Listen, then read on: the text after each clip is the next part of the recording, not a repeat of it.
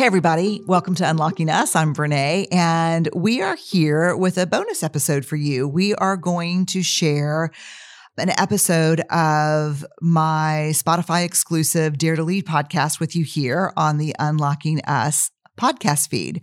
I had this conversation with former President Barack Obama on Dare to Lead.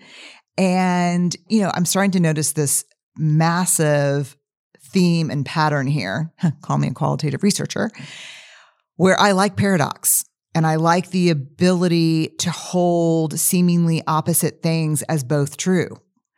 And that's what President Obama and I talk about his life, his work, his new book, A Promised Land, and this incredibly rare skill set where we can feel the pull, the opposite pull of things and take a deep breath and say, hey, both of these things can be true. And that energy that we create holding opposite things is the birthplace of transformation. I hope you enjoy it. And if you're interested in how we show up at work in an awkward, brave, and kind way, embracing vulnerability, building shame resilience, I think you'll love the Dare to Lead podcast. I've talked with Abby Wambach, Aiko Bethea, Guy Raz, Eric Mosley, historian Jon Meacham, getting ready to release a deep dive with the one and only Jim Collins. It drops every Monday exclusively on Spotify, free to listen to. I hope you enjoyed this conversation with President Barack Obama. Thank y'all for listening.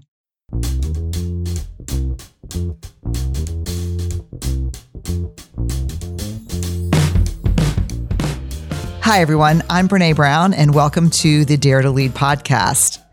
This is where I squeal and go like, "Oh my god!" I'm talking with President Barack Obama about leadership, about family, about commitment to service. This is just this conversation was so important for me, not just as a person and a leader and a citizen, but I have to say, as a researcher, I've been studying this skill about the transformative power of holding opposites, knowing that two things that feel competing and conflicting can both be true, and how the ability to straddle these kind of paradoxes really leads to transformation. And it's hard to observe this when you're working with leaders. It's hard to talk to people about it. A lot of times people do it without languaging it. But then you dive into President Obama's new memoir, A Promised Land, which is, you know, 700 and something pages, starting with growing up.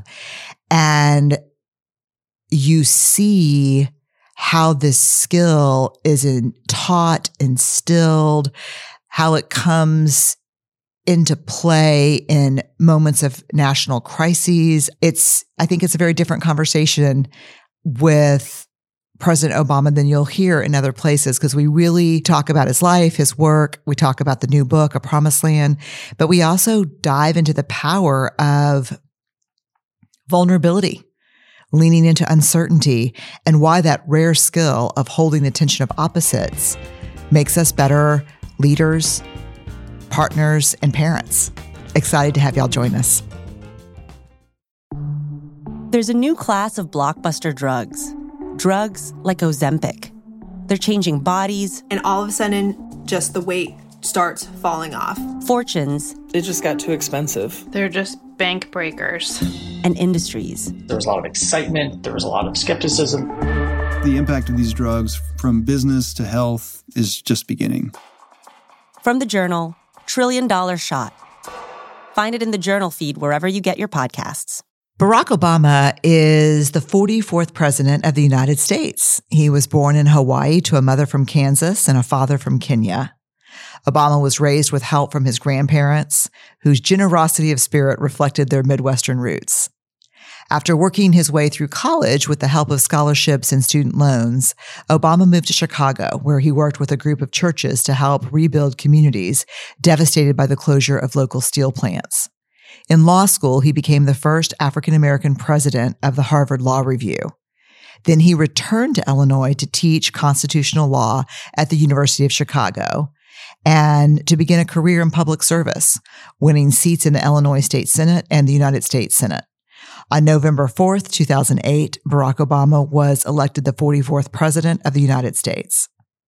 The Obama years were ones in which more people not only began to see themselves in the changing face of America, but also began to see America the way he always has, as the only place on earth where so many of our stories could even be possible.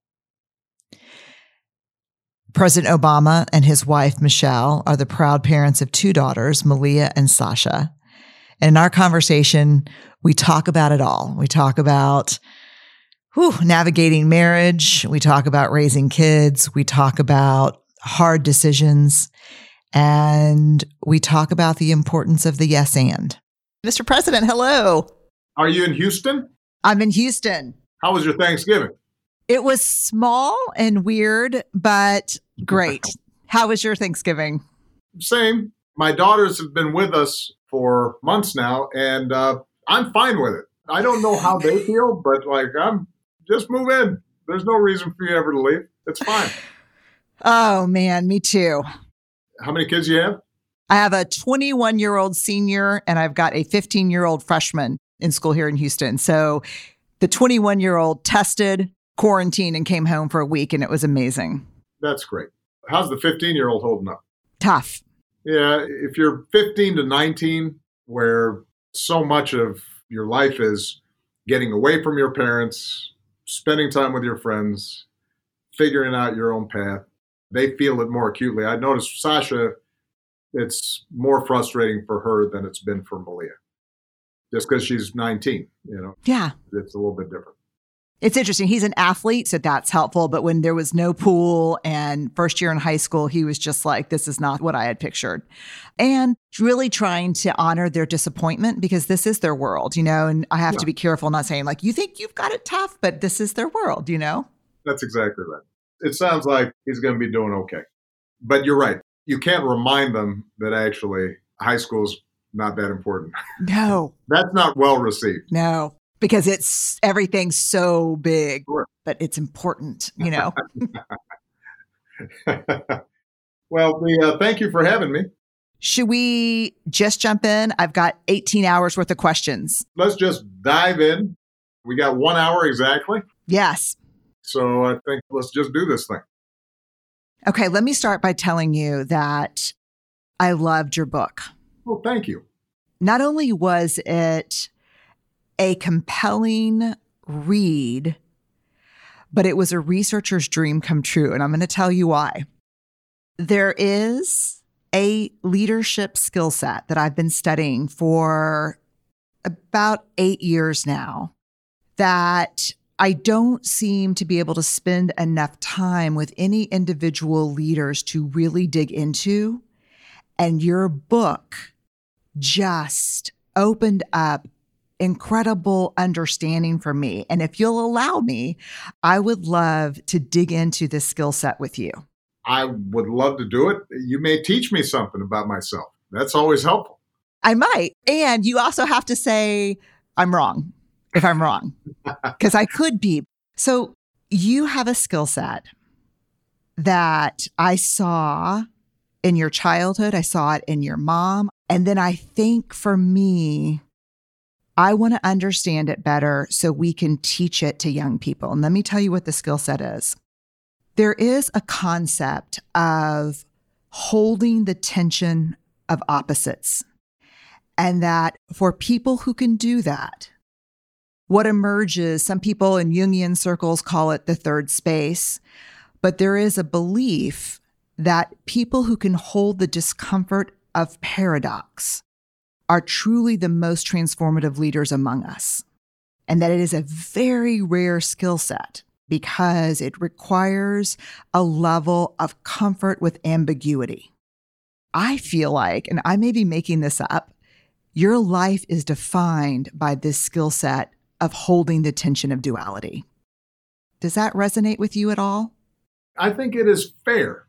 And as I write about, in some ways, it was compelled by my biography. Right? So I am born to parents from opposite ends of the world. Uh, my mother, Midwest, Kansas, Scott Irish, working to middle class, quintessential American story. And my father from Kenya, growing up in a small village. They meet in Hawaii. And as I described, a lot of my childhood spent figuring out, well, how did I end up here? Who am I? What am I? How do all these strands fit together? And I think that necessitates an ability to see a bunch of different points of view at the same time. And in my first book, Dreams from My Father, I write about the struggles of a young person, a child, and then a young man, trying to reconcile those different parts of my identity. By the time I'm president of the United States, I've sorted out a lot of those things. But I do think that it teaches what you just described a sense that it is both possible and necessary to see the paradoxes, the ambiguities, the gray areas, the absurdities sometimes of life, but not be paralyzed by them. Hmm. I think that the trick, for me at least, and what I try to describe, is to be able to say, on the one hand, my job is to look out for the safety of American citizens as the American president. On the other hand, there is a universal interest in peace and fairness and justice outside our borders. And how do I reconcile those things? But then still be able to act as commander in chief and still yeah. be able to make a decision. Or a matter of dealing with the economic crisis, being able to reconcile the fact that our free market system creates enormous efficiencies and wealth. And that's not a system that we should want to just tear down on a whim because a lot of people are relying on us making good decisions about the economy. On the other hand, there are parts of the economy that don't work and are unjust and get people frustrated and angry about bankers getting bailed out and so forth. And both things are true, and you then still have to make a decision. So I do think that, for me at least, the value of what you describe is that I was less prone to get trapped in dogma or mm-hmm. a narrow way of thinking about every problem. The danger in being able to see paradox is then, as I said, paralysis of analysis. And I think that that's you know something that I trained myself not to fall into that trap as much as possible. The good thing about being the president is sooner or later you got to make a decision anyway. God, even if you make no decision, that's a decision. Right. So I want to start with your mom. I have pulled out 20 examples of you straddling the tension of opposites, of forcing transformation through duality that really changed me in a way. And also starting to open the door to helping me understand what the skill set is behind it. So, one of my favorite things that you wrote about your mom which to me just sums up her paradoxical way of moving through the world. For my mom, the personal was political, but she would have no use for that saying whatsoever. Right. So, what does that mean? You know, I was describing the fact that here's a woman who was very much her own person, mm-hmm. who, you know, married outside her race, moved to another country, shaped her own professional career, was very much, in many ways, a 60s, you know, liberal, environmentally conscious, and all about racial justice and all that stuff. But on the other hand, was very suspicious of slogans and would not kind of sign on to any particular program mm-hmm. and would always tell me, you know, the world's complicated and was suspicious of people who were too sure of themselves and justified putting other people down or being mad at them just because they didn't subscribe to a very particular ideological uh, view. And I think that that is a part of her that I, you know, inherited. You know, I always ascribe this basic Kansas Midwestern common sense, homespun values that she in turn got from my grandmother and got passed down to me. And particularly now, at a time when so much of our public discourse is full of people who, on all sides, are just absolutely certain about everything and assume that if somebody doesn't agree with them, then they must just be horrible people who don't Mhm. understand anything. I found that to be a saving grace, that kind of approach towards life. I actually have in my notes here, you seem to have inherited her suspicion about anything that was wrapped up too nicely with a bow. Right. I think that's a great way to put it. I learned very early on that good people could make mistakes and the best of intentions could go awry, and that people who didn't share my values might have some redeeming qualities that I had to pay attention to. And that certainly was an important part of my politics as I moved on in life. And that was an experience that was very much reinforced when I became a community organizer after college. I think that when you're in college, because you're with people of your own age and you can easily select groups that agree with you on everything. Yeah. It's easier to fall into that sort of self satisfied, self righteous, you know, mode. And I describe how I fell prey to that sometimes. When I actually took my theories and started testing them in neighborhoods on the south side of Chicago, suddenly I started realizing, oh, you know, people are complicated and situations are complicated, and assumptions I had made about how should black folks think about things, or how should church folks think about things, or how should poor people think about things. Actually, they didn't neatly fit into the grid that I had set up in my head.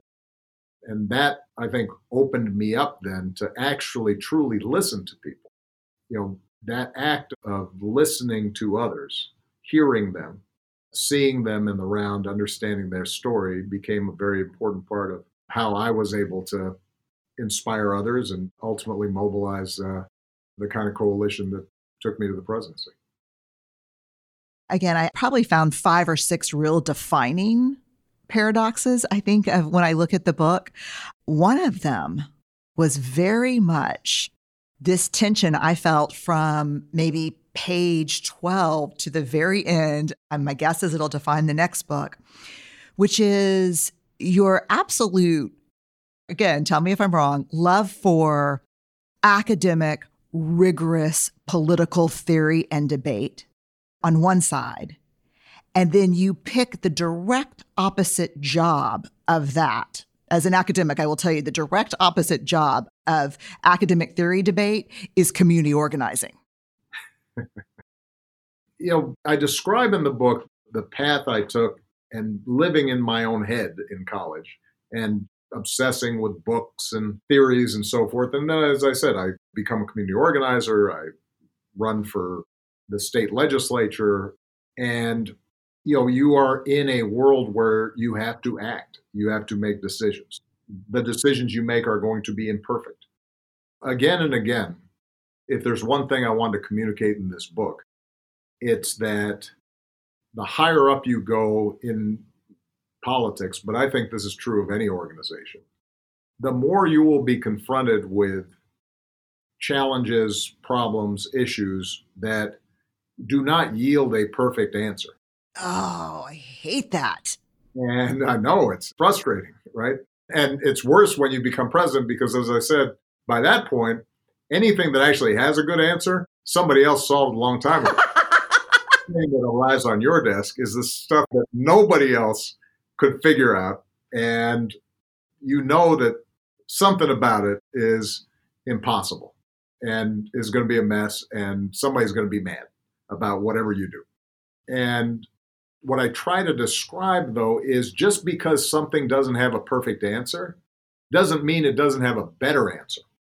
So, my interest in rigorous debate, good analysis, good facts, making sure that we have looked at every problem from every angle is not because I think that you can actually come up with a perfect answer, but It's that by engaging in that exercise, you can at least eliminate bad answers. Mm-hmm. You can at least have some humility around what outcomes you should expect. You can guard against some outcomes that are you know less than optimal. You can hedge your bets a little bit. And so at the end of the day, you can make better decisions, even though you know they're not going to be perfect. And I do think that the benefit I got from my academic training and that I retained all throughout my community organizing and my legislative career and then working in the executive branch was still having respect for the fact that as complicated as the world is, there are still tools we have and the capacity to reason things out that we ignore at our peril. And Hmm. obviously, we're living through a moment like that right now with the pandemic. Right. I think a lot of people have noted that our best epidemiologists didn't necessarily understand COVID 19 perfectly at the beginning, made some misjudgments. No matter how good our scientists and health experts were, this was going to be a big, messy problem. But we could make better decisions rather than worse ones. We could constantly improve our response.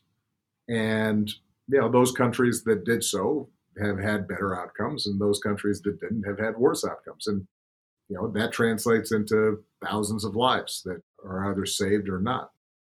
And I think that's true of just about any problem that we face.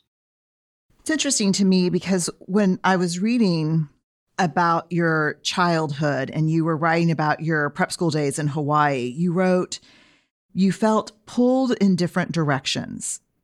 You write, It was as if, because of the very strangeness of my heritage and the worlds I straddled, I was from everywhere and nowhere at once, unsure of where I belonged. And the minute I read that, I got this huge lump in my throat. And I thought immediately of Maya Angelou.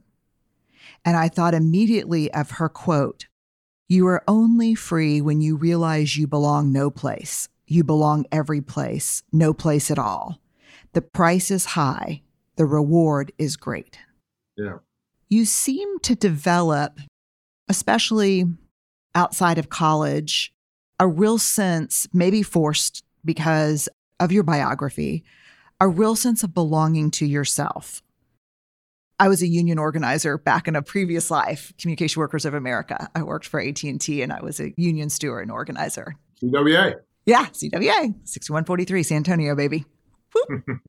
And this theme kept coming to me because I've been around so many organizers in my life who said, the analysis, the data gathering, the theory, that's for those people over there. We're on the ground, tactical, actionable. We're walking with parents to legislators' office to get new sidewalks. And then I've been around academicians who say, you know what? We're not community organizers. We're here to solve bigger problems. But the story I make up anyway is that this inherent belonging to yourself led you to a refusal of diminishing what was important about both of those things. Is that true? Mm-hmm. Yeah.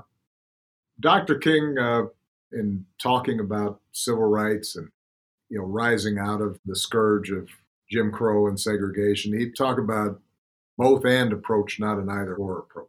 And I am a big believer generally in both and. Mm. So I think that in pursuit of social change, you need to have policy and analysis and smart ideas, but you also need stories Mm. and grit and passion and courage.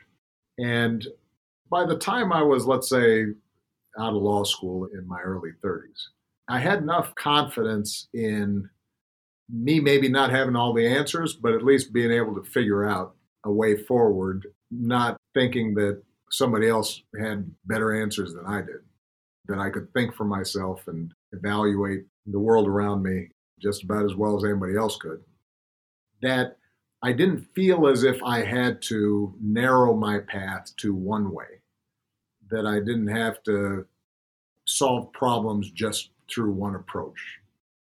And I do think that that was a useful quality and would have been a useful quality even if it hadn't been in politics, even if it was in some other field.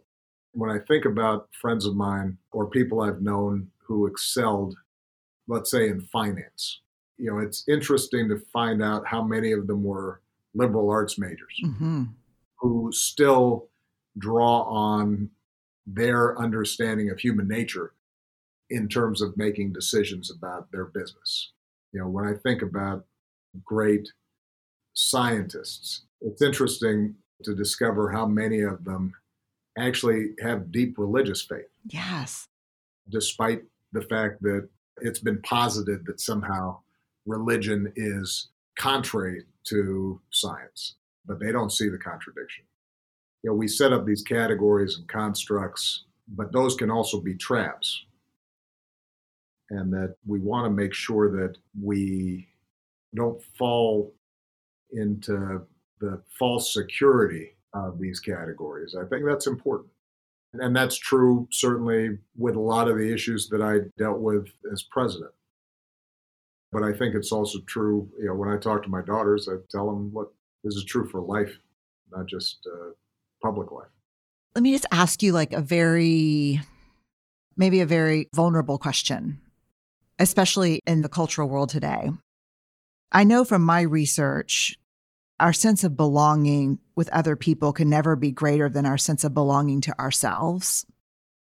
But God, I have to say that for me, that gets lonely sometimes. Like these ideological bunkers where people are all together and they all hate the same people, they can be very seductive.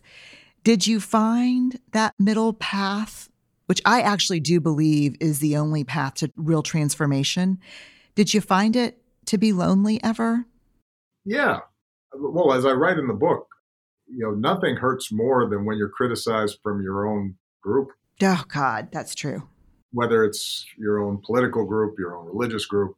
Whenever you're pushing back against your friends, that's always harder than pushing back against your adversaries.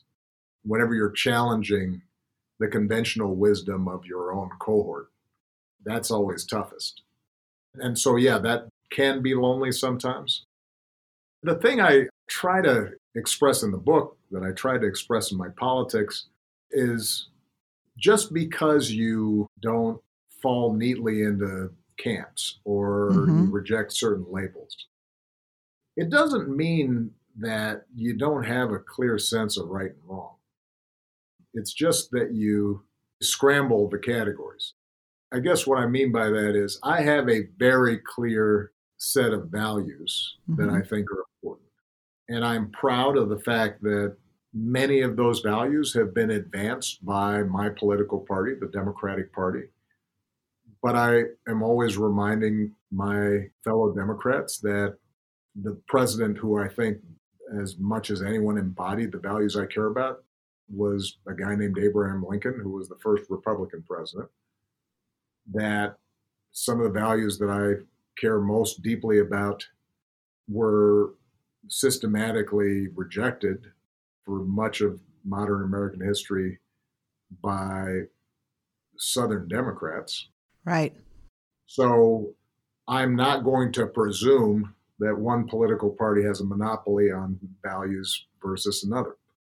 And I'm going to take individuals and groups of people on their own terms and not make assumptions ahead of time about whether or not I can connect with them over their values. I think that's become more difficult today. Yeah. And the reason is partly I describe in the book, and this is a phrase that other writers coined and have used, it's not original to me. We've gone through what's been called the big sort, Oh, yeah. where it used to be that you know you had a bunch of liberal Republicans uh, who were for civil rights and were for the environment, and you had a bunch of conservative Democrats, and each party was this big loose potato sack full of quirky regional differences and predispositions. And so you could find common ground, and people couldn't make a whole set of conclusions about what you did or didn't believe just based on your party affiliation. Right.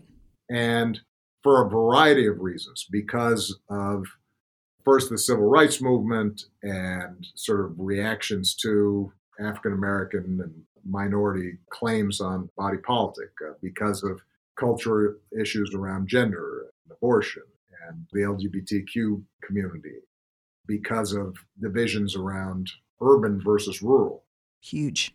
and because of the splintering of our media, suddenly what you have is this perfect alignment where, okay, you check off 10 boxes of where you stand on issues, and that means you're on this side, and all those other issues, you're on that side. And that's continually reinforced by the media and what news stations you choose to watch, and so forth and so on. And I think that that is part of what's made it lonelier for people who were trying to think things through on their own.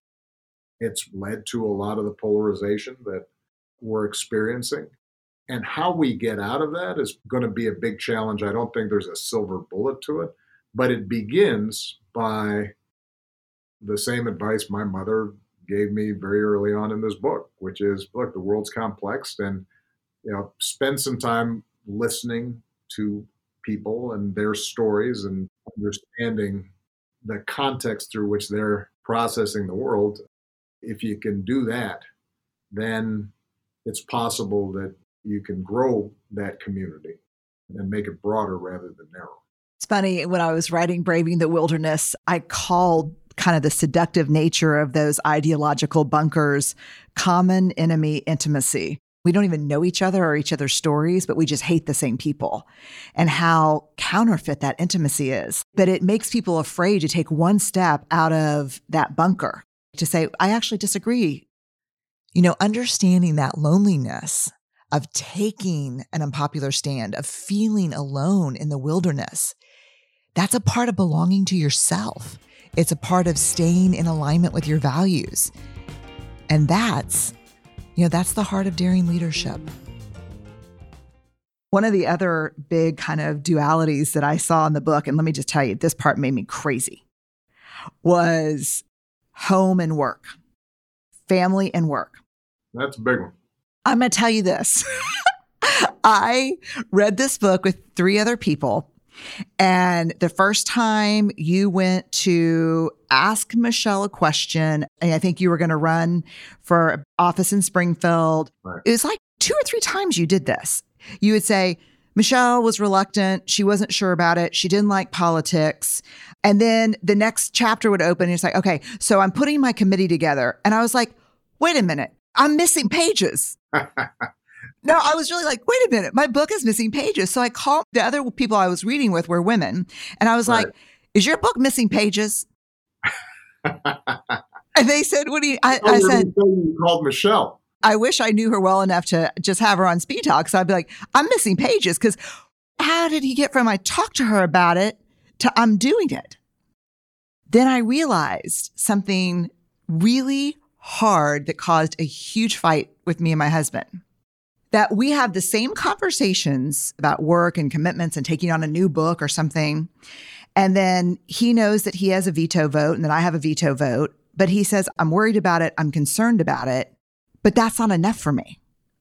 I want him to enthusiastically love every minute of it, say that he was wrong about having concerns about it. Those were the pages I was missing. That never happened. But I think you just really put your finger on both an important dynamic between me and Michelle, but also one of the things that has allowed us to maintain a strong marriage through a lot of difficult stuff that we did together. And that is that you do have to communicate that at the end of the day, the other person is your highest priority. They do have veto power, but if they choose not to exercise that veto, that doesn't automatically mean they were happy about the decision. It just means oh. they're not going to stop you from doing it. Oh, And that's okay, right? That's all right. It goes back to complexity, what we just talked about. it's not that you were missing pages. If you read those chapters, it's that Michelle was unconvinced, but at the end of the day, she believed enough in the sincerity with which I was pursuing a political career, had enough faith that I would actually do some good, and knew that she had in her back pocket the ability to stop it if it was doing harm to our family.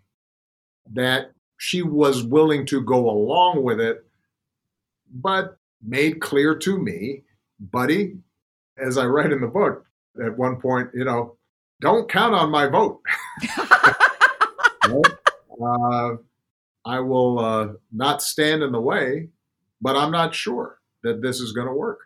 And part of the challenge I think that we all have, if we're in a partnership where both people have careers and, and they're busy, you know, have ambitions in the best sense of wanting to have a positive impact in the world, is you know our society's not that well organized for child rearing. no. The burden invariably falls heavier on the woman, not just because of external pressures, but internal pressures. I write about the fact that Michelle loves her mom. She ended up being a huge part of us Yeah. being able to manage the White House and keep our sanity. She wanted to be, in her own mind, as good of a mom as her mom had been to her. But, you know, her mom didn't have a professional career the way Michelle did. So now she's feeling guilty about am I being good enough mom? Am I good enough on the job? And so in those circumstances, then she's not just expressing a set of questions about whether I'm making good career choices in running for the US Senate or the presidency. She's also communicating, dude, you know, this is going to place extra burdens on me. And are you clear Yeah. about that? And I respected the fact that she didn't just bat her eyes and say, okay, honey, you know, whatever you want, because I so believe in you. The fact that there was some tension and mm. resistance there on her part did two things. One is it made me really have to check, okay, is this worth it? Because she's not thrilled about it. And have you really thought through whether you can win a campaign? Is it worth it? What you can get done, et cetera. The second thing, it was a constant ballast for me once I became president, for example. Her reminding me, all right, now we're doing this, but you have these other commitments. Your daughters need you. I need you. I've got certain expectations. And so if you want to do this, just understand it may feel like you shouldn't have any other obligations other than just being president. But I'm here to tell you, no, I'm still expecting you to be a good dad and a good husband. That was useful to me. Yeah. At the end of the day, I actually thought it made me a better president. But it wouldn't have happened if I was not comfortable with her expressing tensions and in her own inimitable way, creating some discomfort around some of the decisions that I made. It's one of the things that I really learned from the book about myself. So thank you for that. I think my marriage will be better for it actually because a really unfair ask when I say that I'm going to take on a new something. It's the power again of holding those opposites because I do think in a transformational way, they served each other for you in a real way, just from moments in the book where you would be sitting trying to make a very hard decision and you'd see the girls on the swing set and you would remember, oh my God, why am I here? Or there was a quote of you really challenging yourself, always questioning your own motivations. You write, talking about Michelle, why would I put her through this? Was it just vanity or perhaps something darker, a raw hunger, a blind ambition wrapped in the gauzy language of service? Or was I still trying to prove myself worthy? Again, tell me if I'm wrong, but that tension seemed to drive you to ask hard, hard questions of yourself and how you were going to be both in service of your family and the country. Yeah. And that spills over then to asking hard questions about your work. and your decision making and being comfortable asking yourself those questions. You know, I think that all of us who are type A, sort of high achiever types, we can talk ourselves into justifying all kinds of sacrifices in pursuit of a goal. And some of that is healthy, but sometimes it makes us sloppy. Mm. Uh, it makes us sloppy in terms of thinking that whatever means justifies the ends. It can make us sloppy in terms of feeling okay when we're not there for our family or our friends because look how busy I am, look how important what I'm doing is, etc. And you get in the habit of justifying whatever you do. That spills over into your work. That's right. And for me, at least, it's always been useful. And Michelle has been a contributor to this. And no doubt I married Michelle precisely because she was that kind of person who was not going to give me a pass on stuff. Uh, because I found that it would force me to ask questions. You know, I touch a little bit about this in the book when I'm describing decisions around war and peace and deployment of troops. That's right. You know, the hardest decisions I made as president invariably involved deploying our incredible men and women in uniform into theaters of war. And very early on, when I came in, despite having pledged to be president who brought an end to the war in Iraq, I had opposed that from the start. Uh, I had also said we have to get Afghanistan right. The situation was deteriorating there, and I had to deploy more troops. And I give this speech at West Point where I'm looking out over a bunch of 20 year olds and 21 year olds who you know, they're not much older than Malia. And I know that if I send additional troops, some of them will be grievously injured, some of them may not come home. Uh, I described visiting Walter Reed and you know the experience of these incredibly courageous, tough Marines and soldiers who are proud of the sacrifices they've made. And yet, I have to remind myself this is part of what war is. And so, even a good war, even a war that's justified, even when it's necessary to protect the American people, there's still a price to it. And so, you can't be casual about it. And in fact, I describe how at one point in my presidency, somebody suggested I shouldn't visit too much with wounded troops because it starts clouding your judgment around national security issues. And I vehemently disagreed with that because I said, no, actually, I need to see the cost of this to make sure that when I make a decision about deploying our troops, that I understand what that means and what the sacrifices are and the cost for so many of these young men and women and their families. And so I guess my point is is that having those questions raised in my own pursuit of my career got me in a good habit, I think, of when I was president, asking tough questions of myself, making sure that my motivations were not because I was trying to prove something or because I was trying to be a big shot or I was trying to get back at a critic or some other reason of expediency, but if I made a decision, it was because I genuinely thought that was the right thing and the best thing to do. And the best assurance for me of knowing I'd made a good decision is if I knew the downsides of it, if I understood the costs of it, if I had internalized that there was a price to pay for it. Are you familiar with the Stockdale paradox? No, go ahead, please. I read about it in Jim Collins's book, From Good to Great. Admiral Stockdale was a prisoner of war, tortured many times, and Jim Collins interviewed him for the book. And he asked Admiral Stockdale during his time as a prisoner of war who didn't make it out. And Stockdale replied, That's easy, the optimists. Christmas would come and go. They thought they'd be out by then. They thought they'd be out by Easter. And so the Stockdale paradox reminded me of you because the quote is You must never confuse faith that you will prevail in the end which you can never afford to lose, with the discipline of confronting the most brutal facts of your current reality, whatever they may be. Yeah, I think that's a wonderful quote. It embodies the way I think about optimism and the way I think about the country. I arrived on the national scene based on my convention speech in Boston in 2004, and I described the audacity of hope. And later on, people would say, "Oh, you know, Obama was so idealistic. He said there's no red states, no blue states. There's the United States, and you know, it's, it's such a hopeful speech." And then later on, look what happens. You know, we're so divided and angry. And I try to explain to people. I said, read that speech carefully. I'm very particular in saying. I'm not talking about blind optimism when I'm talking about hope. I'm talking about the hope of slaves sitting around the fire singing freedom songs.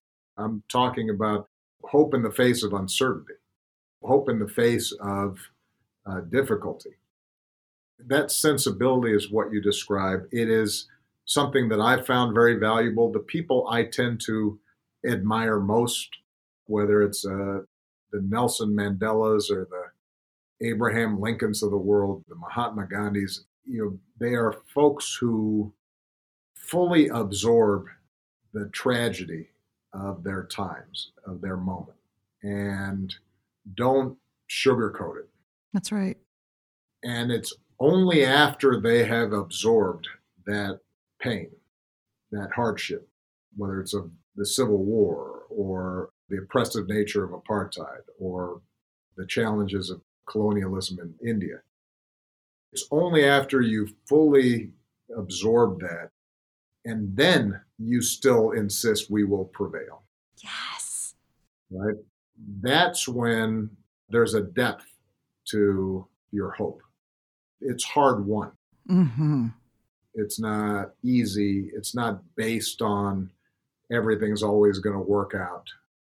It's not premised on the notion that progress is a straight line because progress zigs and zags and Sometimes it goes backwards before you go forward. And if you can get there, then I think you can get stuff done and you can also win over trust from people because you will have hardships and things will not work out at certain points.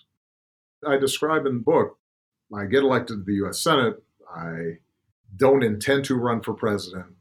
It sort of takes on a life of its own partly, as I explained, because I'm sort of the shiny new object. And I had this opportunity to run. I decided to get in and I win Iowa, which nobody expects because I'm running against much better known Hillary Clinton and right. other candidates. And Iowa's 98% white and rural. And everybody's so excited. And then a week later, I lose New Hampshire. God. We were all favored to win. The polls showed we were going to be up by 10.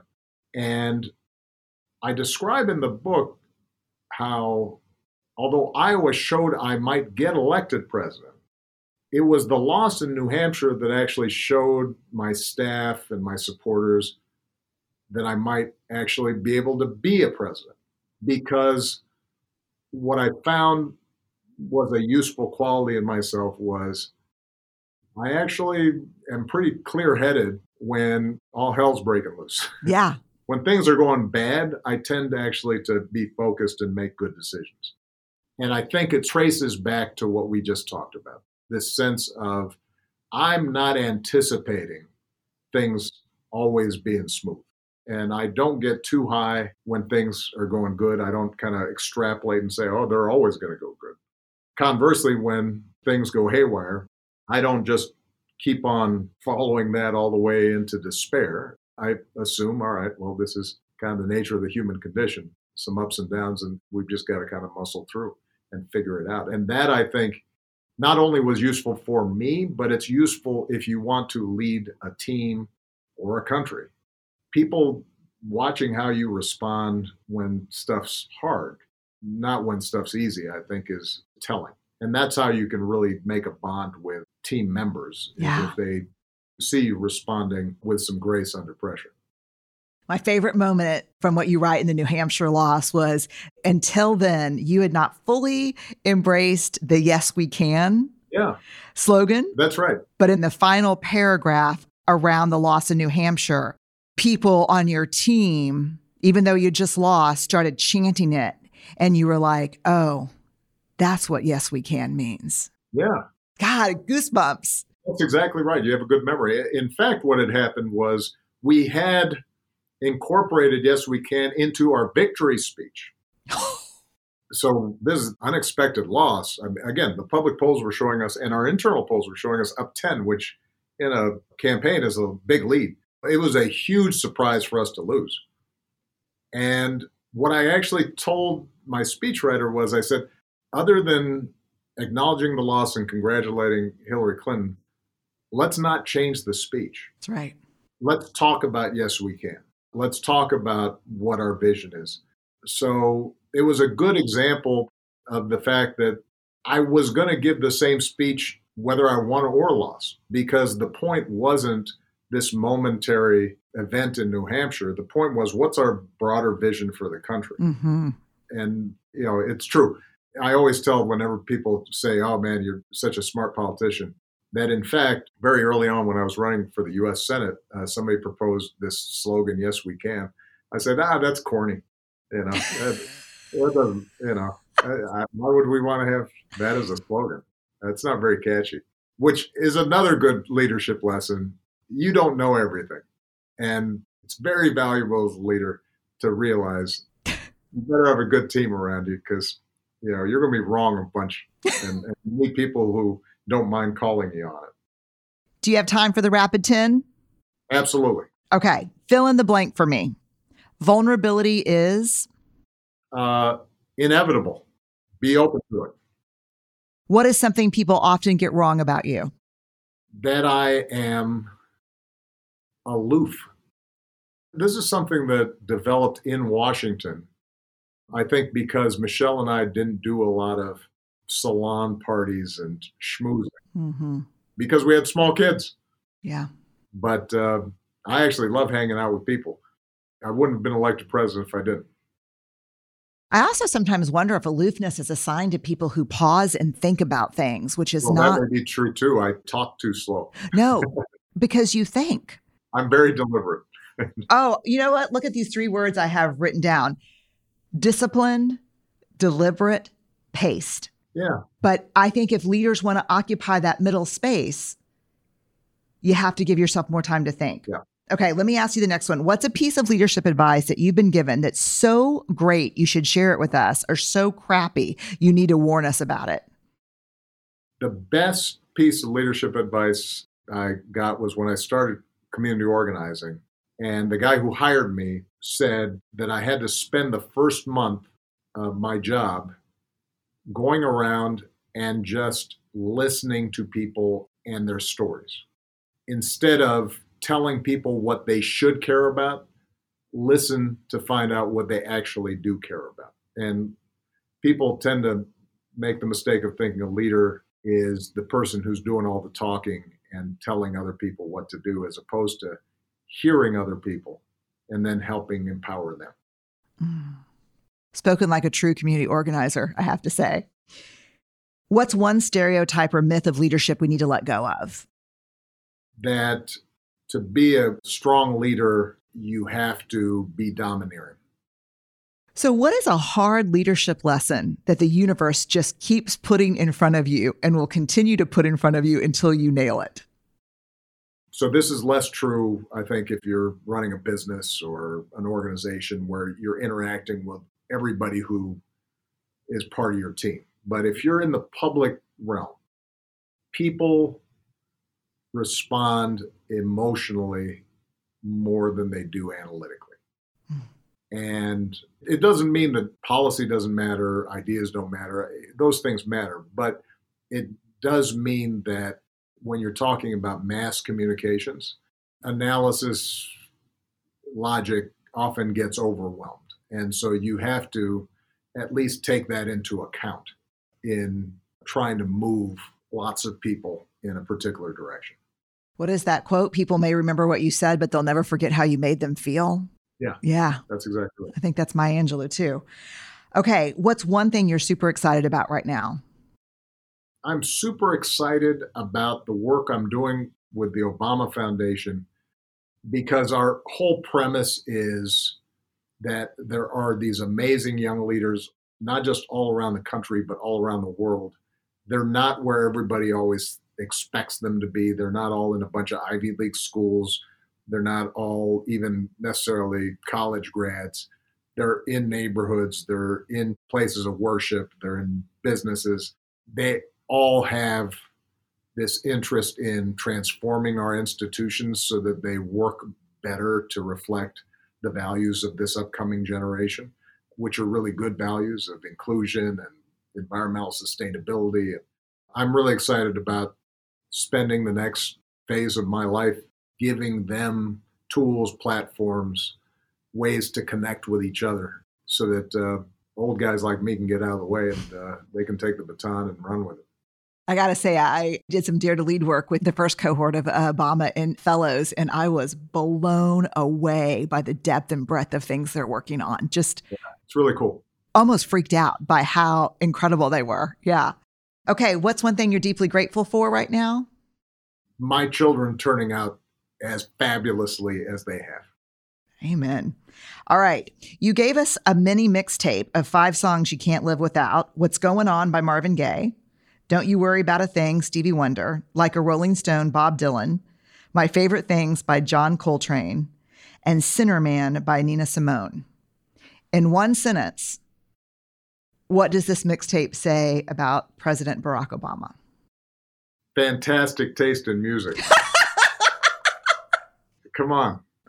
I mean, I challenge any of your listeners listen to those five songs. If you're not in a better place at the end of it, uh, Give you your money back. Check your pulse. Yeah, exactly. Okay, I have to just end with this question because I learned it from you. Can you quickly for me describe your world as it is and how you'd like it to be? Which was your big question when you were a community organizer, right?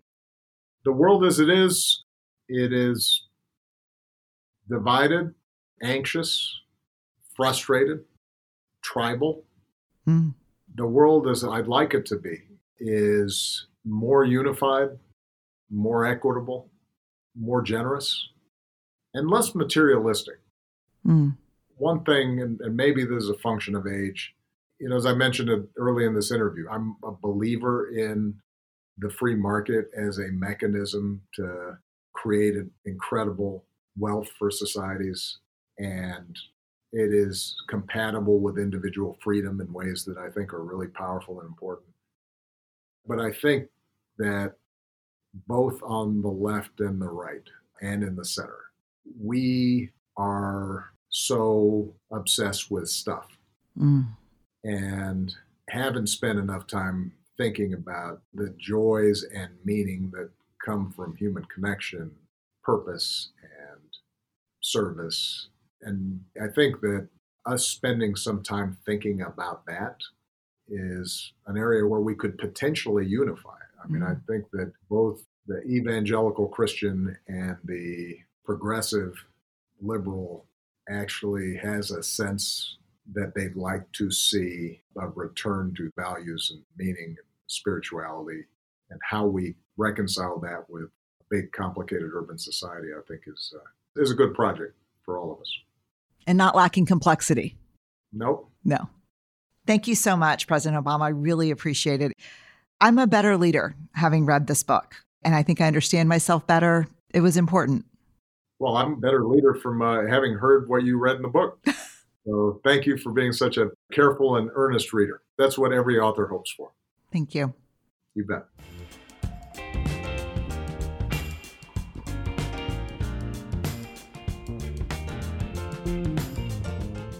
Y'all know that my favorite thing in the world is talking about the complexities of seeing things from all sides, unpacking, seeing things integrated completely, and also the joys and purpose and meaning that come from human connection and service.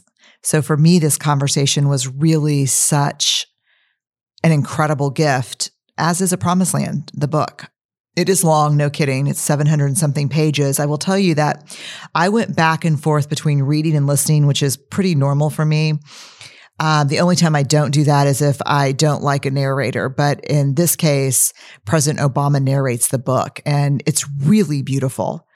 And so I highly recommend it as not just a citizen or a lover of history, but as a person, as a mom, as a partner, he's an incredible and gifted teacher. So love it. A promised land. If you want to follow President Obama on social, he's at Barack Obama on Twitter, Instagram, and Facebook, and his website is barackobama.com. Again, I know that time is the great unrenewable resource and that you lend me an hour or maybe even two for both podcasts for this one and Unlocking Us a week to learn with me, to walk together on this kind of journey of figuring out who we are and how we show up in braver ways. I'm always incredibly grateful. Last week on Unlocking Us, I talked with David Eagleman, a neuroscientist, a New York Times bestseller. We talked about the brain and how it works.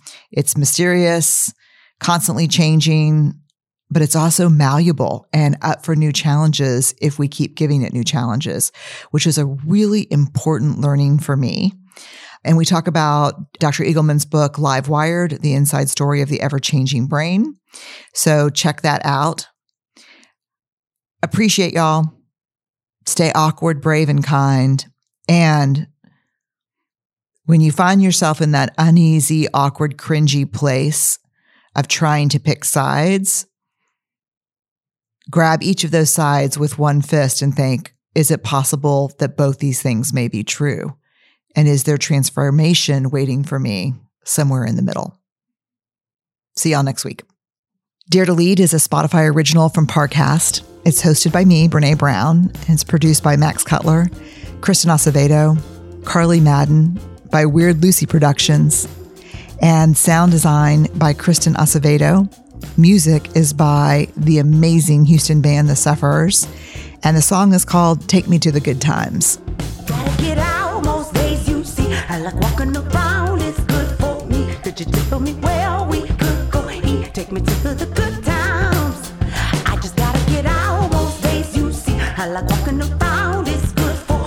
Could you tell me where